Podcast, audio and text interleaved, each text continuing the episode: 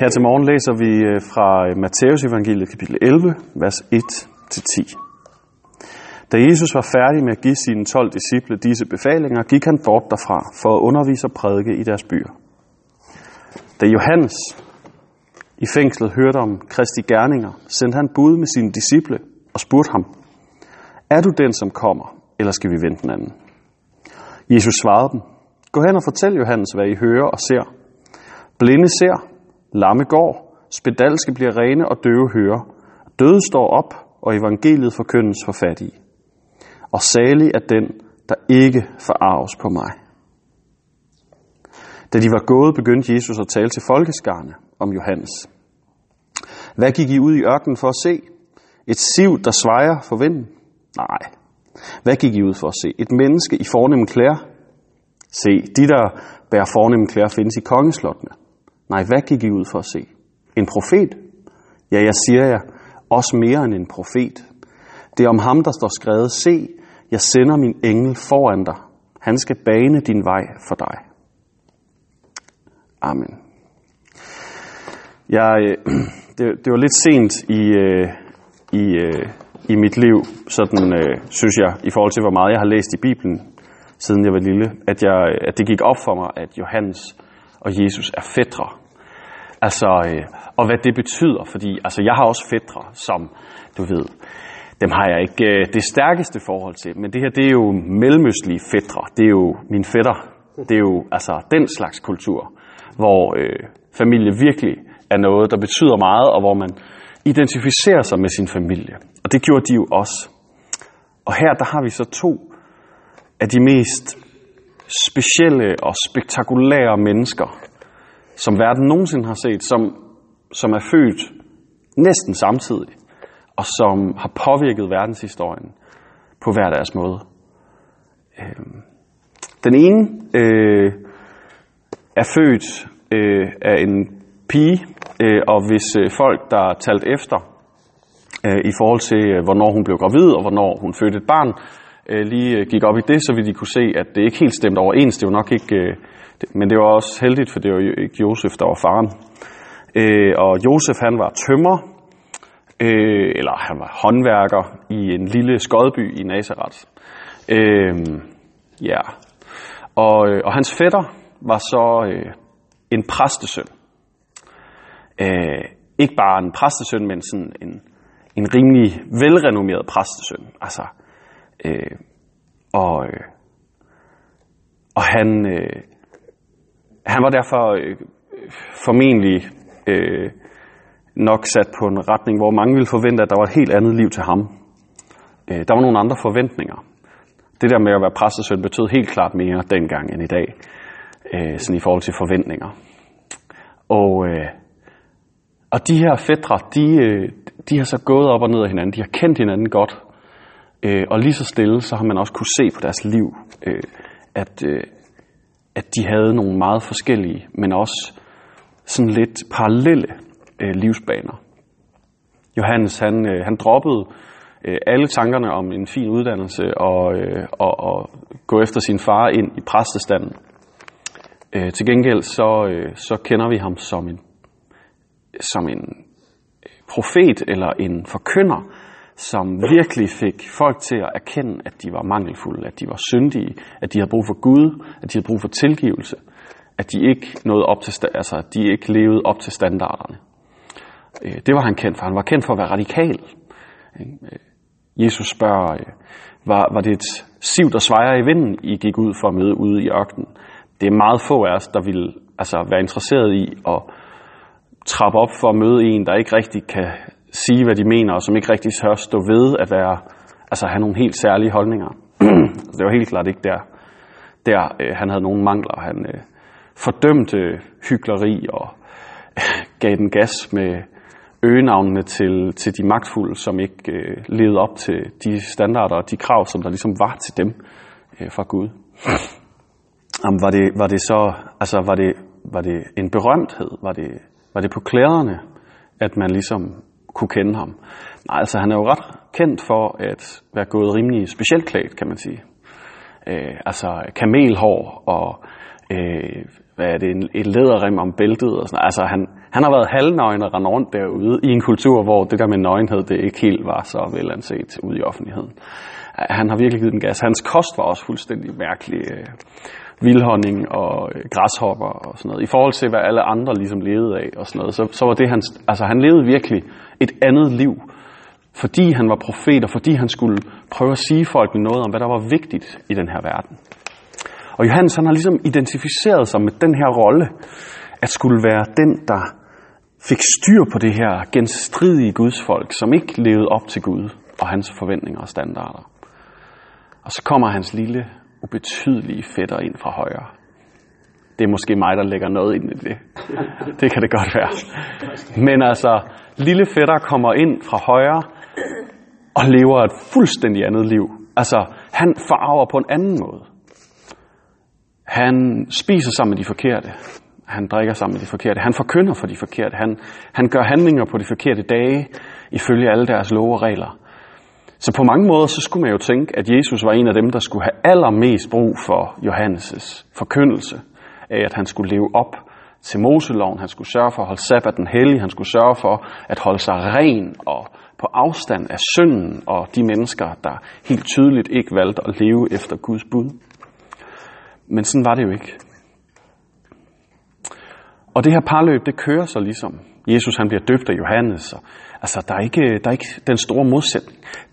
Tvivlen kommer først hos Johannes, da hans egen tjeneste bliver afbrudt, da han bliver stoppet i sin, sit arbejde, da han kan se frem til en martyrdød, eller i hvert fald til en lang fængselsstraf for at have været lidt for fræk over for nogle rimelig brutale magthavere. Da han påpeger, at en af, en af Israels vasalkonger øh, har øh, løst sin egen bror fra ægteskab med sin kone, og så har giftet sig med hende. Øh, og det, øh, det er selvfølgelig aldrig populært øh, for magthaver at blive talt imod. Slet ikke af en offentlig person, som var respekteret, så derfor røg han i fængsel. Og der i fængsel, så begynder han at tvivle.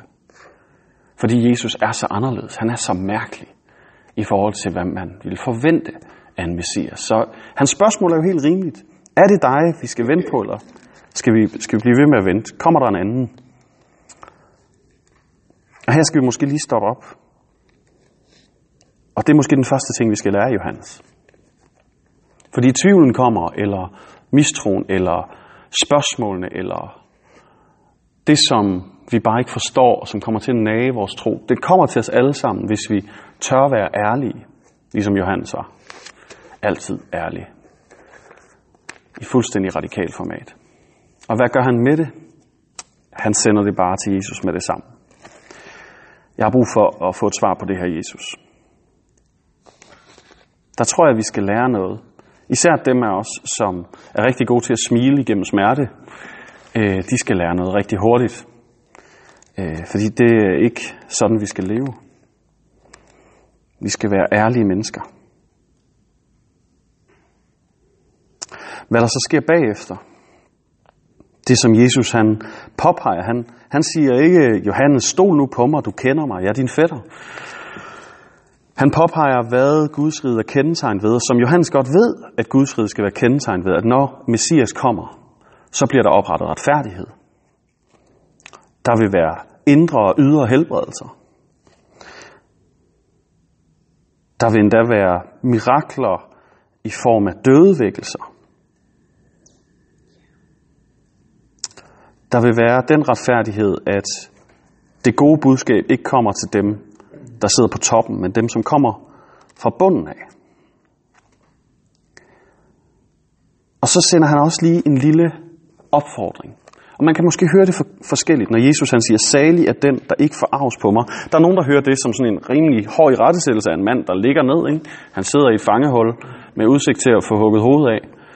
Øh, hvorfor er Jesus så hård? Det er faktisk ikke det, han er. Salig kan forstås på flere måder, men den bedste oversættelse af det, jeg har hørt, det er, at salig og salighed, det taler til øh, din mentale tilstand.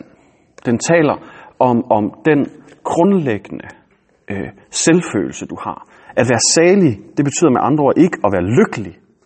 Altså i forstanden følelsesmæssigt. helt op og køre på syvende, altså på syvende himmel, men, men at være forankret i noget godt. Altså at der er tale om en psykologisk beskrivelse. Og han minder sin øh, fætter om, som sidder i kniben, at et godt sted at være, det er der, hvor han ikke længere behøver at være forarvet på det, Jesus gør, som er anderledes, men han kan fokusere på det, som Jesus han gør, som forandrer liv. At der er en fred, som Johannes han kan opnå der i sine trængsler. Og han kan opnå den ved at læse efter, at tænke efter. Han kender sin Torah udenad. Han kender sin gamle testamente udenad. Og han har brug for at slippe øh, forarvelsen over der, hvor Jesus gør tingene anderledes, end det Johannes ville have gjort. Og Jesus han ophøjer ham til sidst, og det er der, vi slutter. Jesus ophøjer Johannes og siger, at han er mere end en profet. Det er om ham, der er skrevet, jeg sender min engel foran dig, han skal bane din vej for dig. Jeg tror ikke kun det er Johannes, der har den opgave at være engel for andre. Jeg tror vi alle sammen, at alle kristne har en opgave med at være budbringere. Og jeg håber inderligt, at, øh, at Jesus også vil sige det om mig og om os som kirke. At vi baner vej for mennesker hen til ham, ligesom Johannes gjorde. For det Johannes ikke vidste, det var, når han i rette satte sig kraftigt, folks synd, folks mangelfuldhed, så åbnede det en ladeport for alle de folk, som levede i synd. De hørte det. De blev ramt af det. Og det gjorde det muligt for dem at forstå, hvor stort det er, når Jesus så kommer og siger, jeg tager jeres synder på mig, I er tilgivet. Måske er der også nogen i vores omgangskreds, som har brug for at høre, at vi ser, at der er noget i deres liv, som er destruktivt. Og måske kan det åbne op for, at de oplever et behov for Gud. Det synes jeg, vi skal bede over nu. Gud, tak for det her budskab om Johannes, der kommer til dig med sin tvivl, sine udfordringer, sine spørgsmål. Han lægger ikke lov på dem, han skjuler dem ikke, han holder sig ikke øh, skinhellig, men er ærlig. Tak for det forbillede, han er i ikke at være et siv, der svejer i vinden, og heller ikke gå op i berømthed og flotte klæder, men at være kendetegn ved at være din og være tydeligt, synligt, anderledes. Gud, tak for det, den påmindelse og den udfordring til at, at gå i samme retning. Gud, jeg beder dig om, at du vil gøre os til budbringere, ligesom ham. Ikke kun budbringere af et budskab om, at vi alle sammen er mangelfulde og har brug for dig, men også få lov til at være dem, der kommer med budskabet om, at vi er mangelfulde, og vi har en løsning. At du ikke er mangelfuld, at du er perfekt, og at du vil os alligevel, og at du tilgiver os. Gud, jeg beder dig om, at vi må være en del af det rige. At vi må se blinde, forsynede, lamme, der går, spedalske, der bliver rene, døve, der hører, døde, der står op. Og at vi må opleve, at dit gode budskab bliver forkyndt for fattige. Amen.